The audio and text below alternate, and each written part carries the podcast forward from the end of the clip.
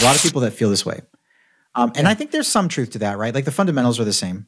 But the thing is about being in product, though, is that you have to be, your job is to be a subject matter expert in a specific product domain, right?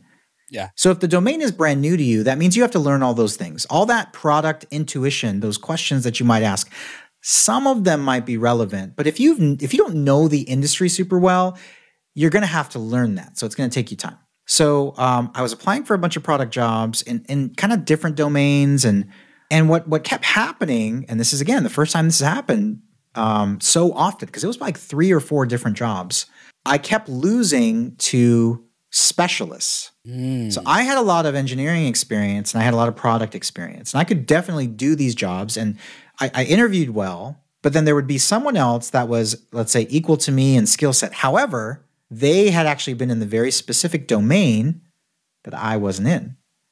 Mm. They had very specific domain expertise that I didn't have, and so they won. Wisdom is flowing. If you didn't know, now you know where I'm going.